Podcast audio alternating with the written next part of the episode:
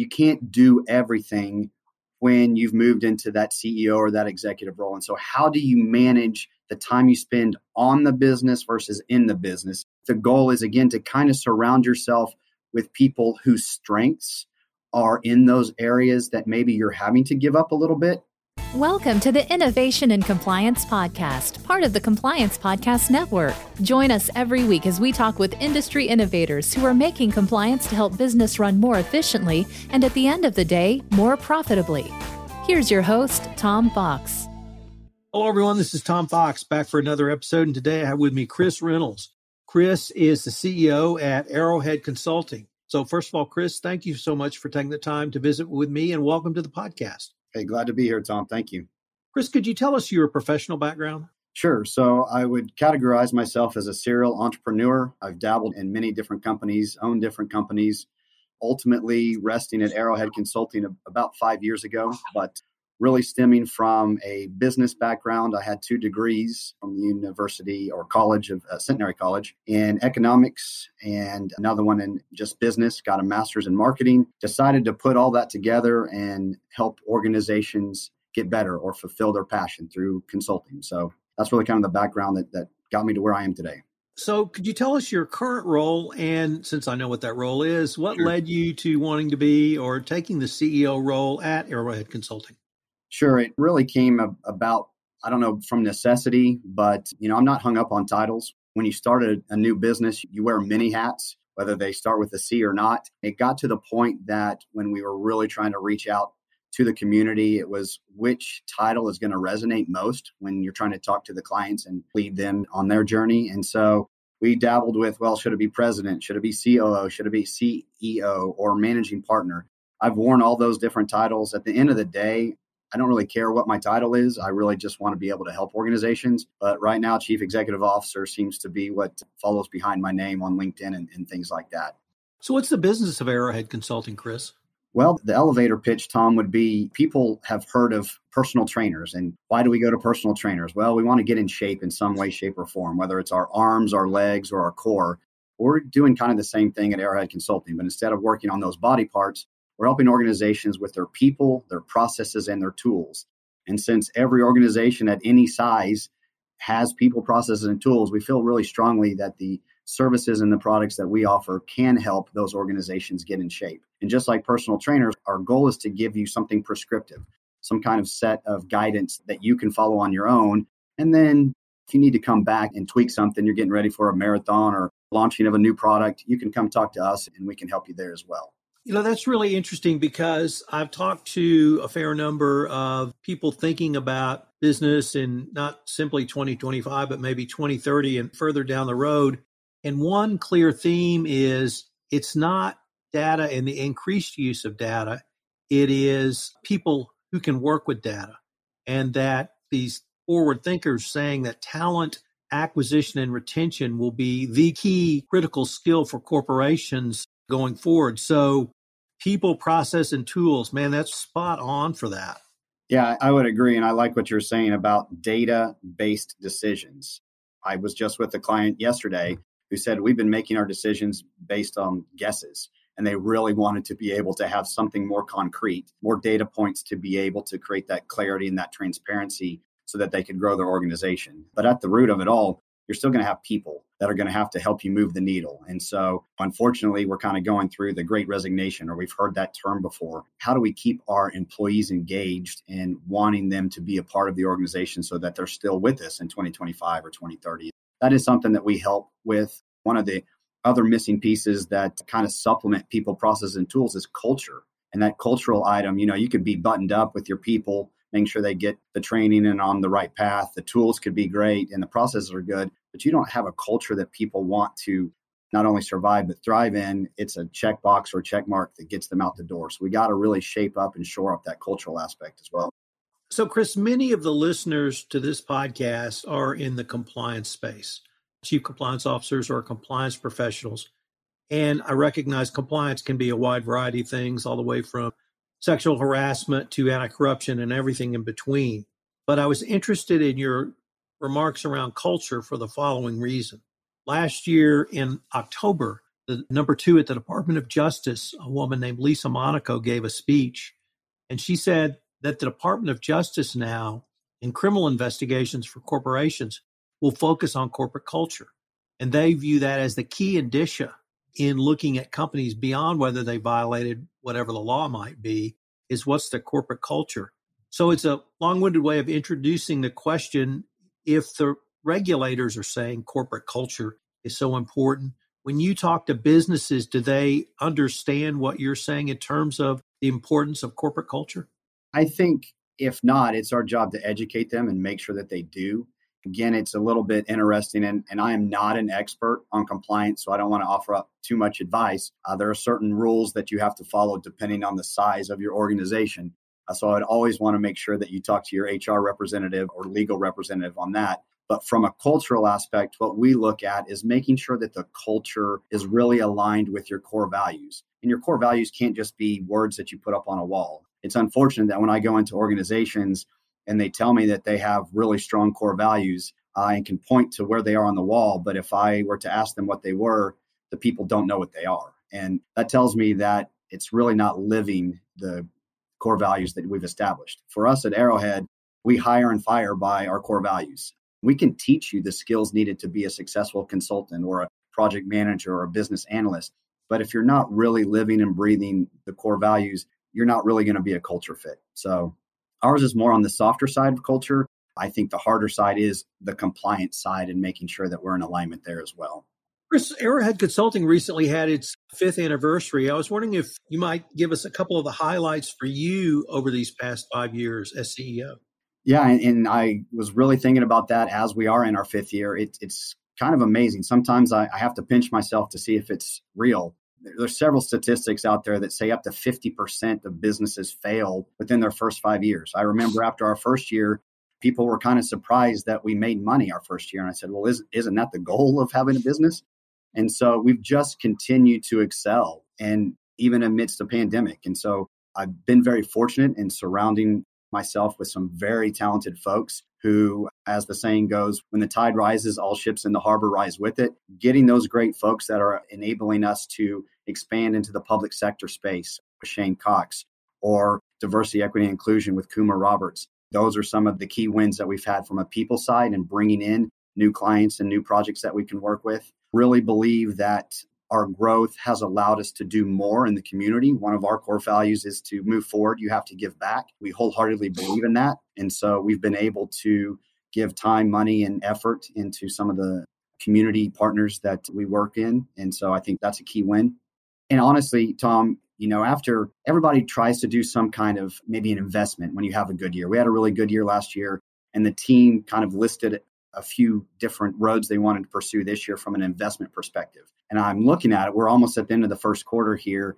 And I go, wow, we've got five major initiatives that we're going to try to accomplish in our fifth year. A lot of organizations would focus on one, but our team has been up to the challenge. And I'd love to talk to you in about six to nine months. And let's see how successful we were in launching some pretty significant initiatives that I think not only our current customers, but our future customers are really going to be excited about.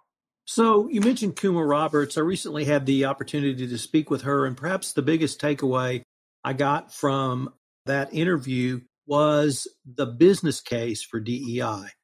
Not that you should engage in it because it's the right thing to do, but you should engage in it because it will make your business more efficient and at the end of the day more profitable. Is that a message that you find resonates in the business community? It is. I think there's always going to be leaders and laggers in that area what aligned me to Kuma was that perspective that she took. You know, she's not trying to change hearts and minds. She's really trying to point out why it's, and as you stated, it's not only the right thing to do, but it makes the most business sense. And so, in discussions before bringing Kuma on, we made sure that we were kind of in agreement with the direction that we wanted to grow our uh, DNI space and how we were going to go about doing that, the messaging and the reasoning and the catalyst behind that. So, to your question of is it really permeating and resonating within the business community? Again, yes, we've had such an influx of people wanting to understand it more, to start initiatives, to expand kind of that knowledge within the organizations. It's only going to continue. I certainly don't think this is a fad. I think it's the right thing that we need to be doing. And we just need to evangelize that as it spreads across the, the world, honestly. Chris, in doing a little research to prepare for this podcast, I came across some articles that you had written over the past couple of years. So I wanted to ask you some questions about those. In an article for the Tulsa World entitled Pushing Through the Pandemic Era Business Slump, you listed three key strategies. And what I really wanted to ask you is can companies or should companies really adopt some of those practices that we all had to engage in during the pandemic as permanent moving forward? Yes. I mean, the short answer is yes. There's always got to be some modification or adaptation of plans that you put into place during the pandemic. Nobody had thought that that was going to occur, and we had to shift, not only in the way we're doing business, but culturally uh, working through that. And so, going back to the dark recesses of my mind of what I wrote back then, I believe those three strategies were around creativity, the relationships, the connections that we have with people, and really just fundamentally going back to basics. So, Yes. So to answer that question and expand upon that a little bit, the creativity piece was, and we've really employed this as well, we would put out what we thought were engaging advertisements, if you will, on LinkedIn and Facebook, and they got decent traction. But we really wanted to kind of pair that creativity with that connection or that relationship piece. And so we started to do just individual handheld camera videos. So Kuma did one for Black History Month in February. We did one for International Women's Day. I just took my family to Disney World and I did one to talk about project management and lessons learned and how everything in life we do is a project. And we've seen such a significant uptick in engagement and sharing of those posts because I think people want to have that connection and want to understand that the people that they're working with and, and potentially could work with. So, yes, I would encourage companies, whether you're small or large, take the time to do more personal related touch points with the people that you're trying to engage with. Kind of going back to the basics piece is really kind of look at what got you to where you are and make sure that we're accentuating those elements of your business. I think that what we've seen with the pandemic, we saw the exodus from business offices and people working from home. And a lot of organizations are not going to return to having people have to come to the office or at least full time. You can see that people are able to be productive, but I'm also finding that people are missing out on that human interaction. We've been hiring a lot of folks recently, and really what we've found is people are saying, you know, we got a taste of your culture, whether they came and visited us or came to a training class. And they said, that's what I miss. I have been having to work from home by myself for the past year or 18 months. I want to get back to that human connectivity. So I don't think that working from home is going to be right for everybody and it's going to be permanent, but I do think you're going to see a significant shift in that. And so realistically, summing up kind of the three points that I had, I think it's still going to go back to relationships and those that crave that human interaction. That's what we really got to focus on as we return from uh, hiding out or not hiding out, but being away from the office. In another article, you had a great line, which was time is a non renewable resource. And in my life in the corporate world, that was absolutely true. And, and I've worked for myself for a long time now, but the biggest bane of my life, either in the corporate world or as an outside consultant, is meetings, non productive meetings. So, what are some of the tips that either you give clients or that actually you guys at Arrowhead Consulting use to make the time component of meetings more efficient for everyone? This is one of my favorite topics to talk about. It's a soapbox item that I have. I work it into every training class I do because companies invariably are very poor at holding effective meetings. The average cost of a one hour meeting of a Fortune 500 company is like $547. A lot of people are in dozens of meetings a week. So imagine the cost to those businesses if we're not moving the needle from those meetings. A lot of times they're information sharing meetings.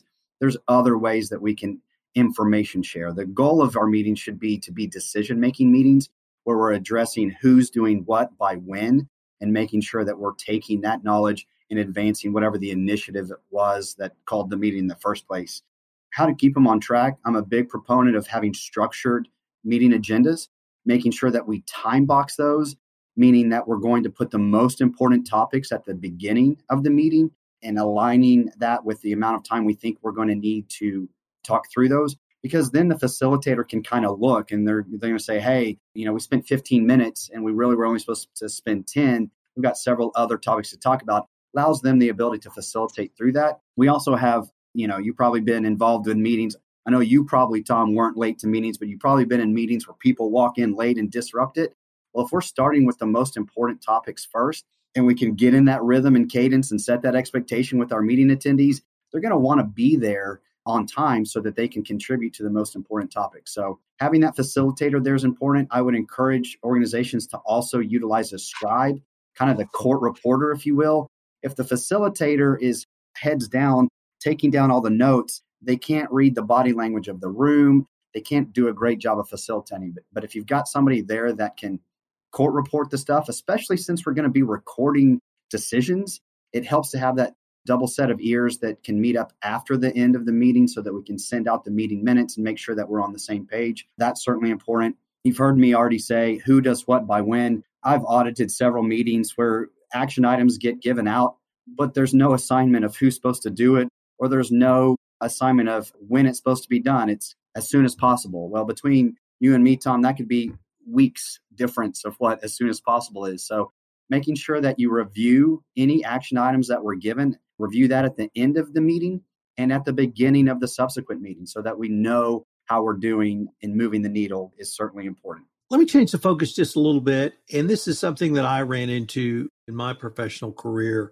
which was before I moved into executive or leadership positions. I worked very, very hard. I paid attention to a lot of details and I tried to know everything so that I could not only deliver a better product. In my case, it was as a lawyer, but also to be the resource that people, including clients, would come to for questions. But when you move into an executive position, and you as CEO perhaps would be a good example, you need to use a different set of skills. And so I was wondering how can a new business leader who's been perhaps very successful in a junior exec ranks or lower ranks, when they make that step up, how do you counsel them to use that different muscle or develop a new muscle for a different set of skills? That's a great question. And when you were speaking about that, I wanted to make sure though that we didn't just forego all the details. There's a great book. I think it's Andy Andrews that wrote The Little Things Why You Really Should Sweat the Small Stuff.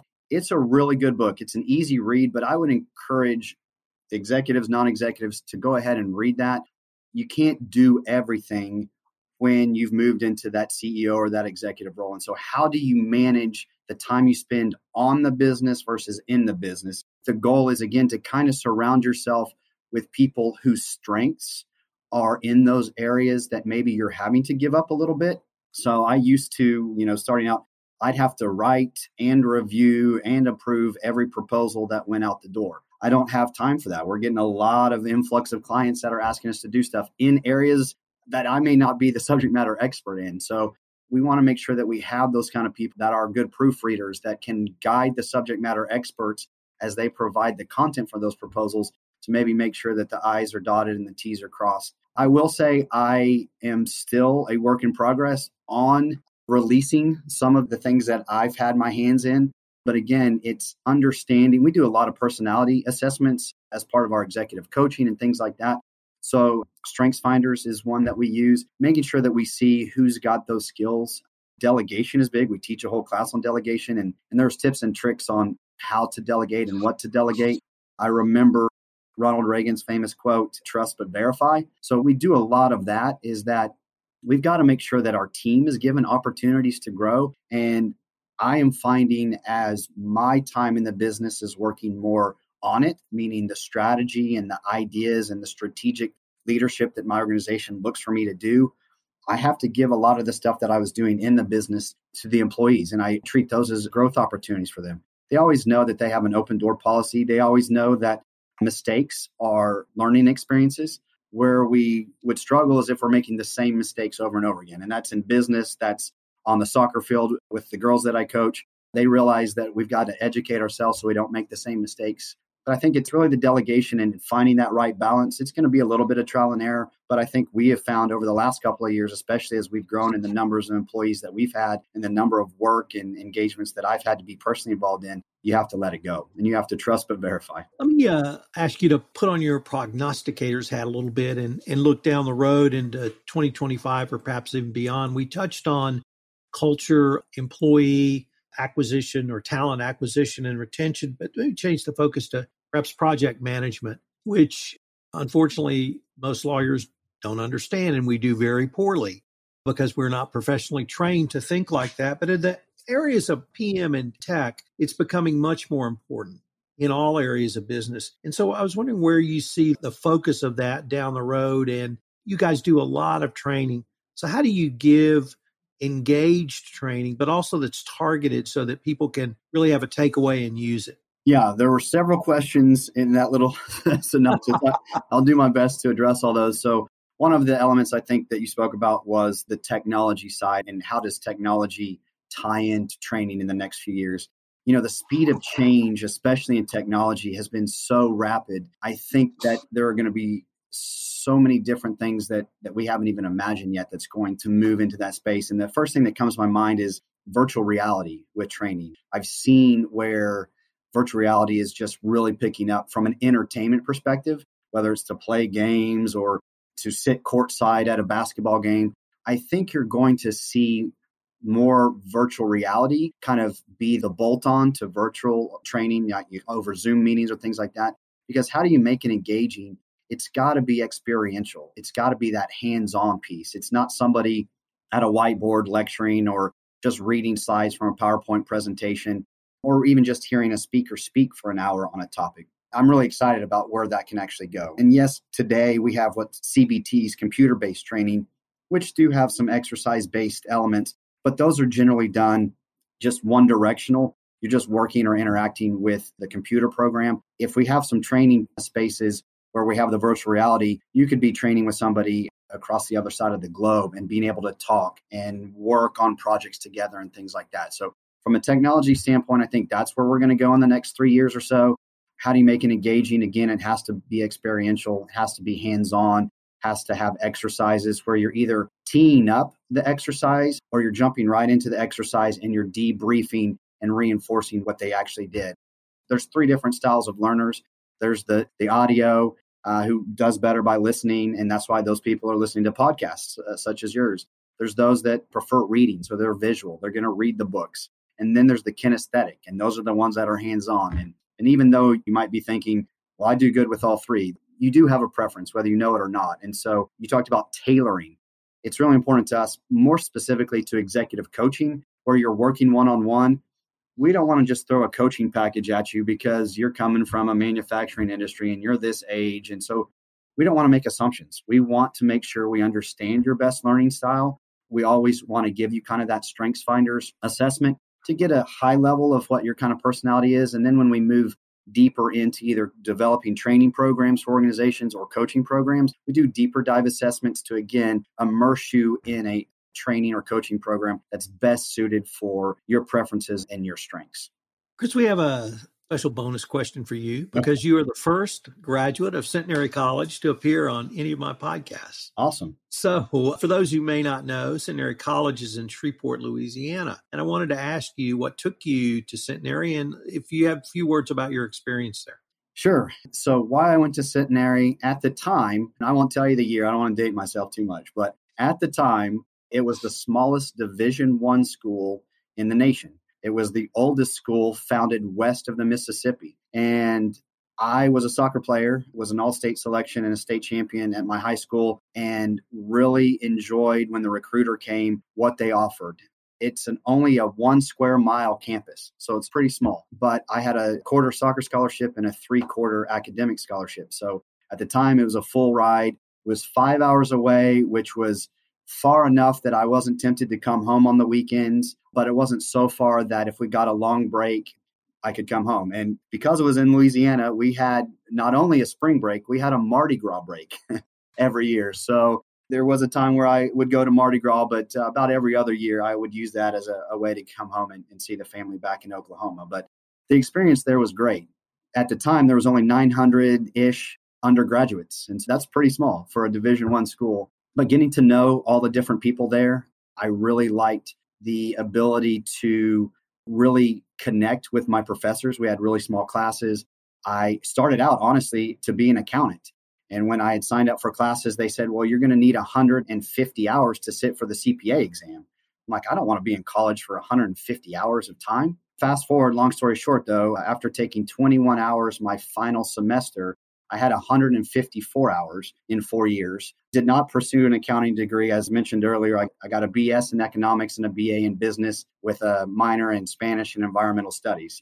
For 150 hours, you got to apply it to something. So I had a lot of different designations, but I also liked that I'm not a good cold weather guy. And so I headed down south to uh, avoid ice storms and snowstorms. The weather was a little bit humid at times, but that was easier for me to adjust versus uh, sub zero temperatures that I could have encountered at another college. Chris, unfortunately, we're near the end of our time for this episode, but uh, I was wondering if our listeners wanted any more information on yourself, on Arrowhead Consulting, or really any of the topics we've touched on this podcast. What would be the best way for them to find out more? Sure. Heading to our website, arrowheadconsulting.com, you can see kind of the main focal points that we like to uh, bring to each of our prospective clients. You can sign up there, whether it's talking to me or Bruce or Kuma or Shane we do a, a free a session with you guys just to kind of hear what's going on and the pain points that you have in your organization. I'll do a preemptive kind of uh, a spoiler alert. Kuma and I are both writing a book this year. So if you want to learn more about how we specifically can help organizations, uh, be on the lookout for that. We have a speakers bureau that you can get some more information on some of the topics that we do. That's arrowheadspeakers.com. And not only Kuma and myself, but we've got a good fleet of speakers that are, are very talented in multiple different areas that they can share information for. So I would welcome you to come visit us there and, and follow up with a phone call or a conversation. Chris, thanks again for taking the time to visit with me, and I look forward to continuing this conversation. Tom, I appreciate the invite. Thanks so much. If you want to stay up to date on the latest innovations in compliance and help your business run more efficiently, subscribe to this podcast and help spread the word by leaving a review.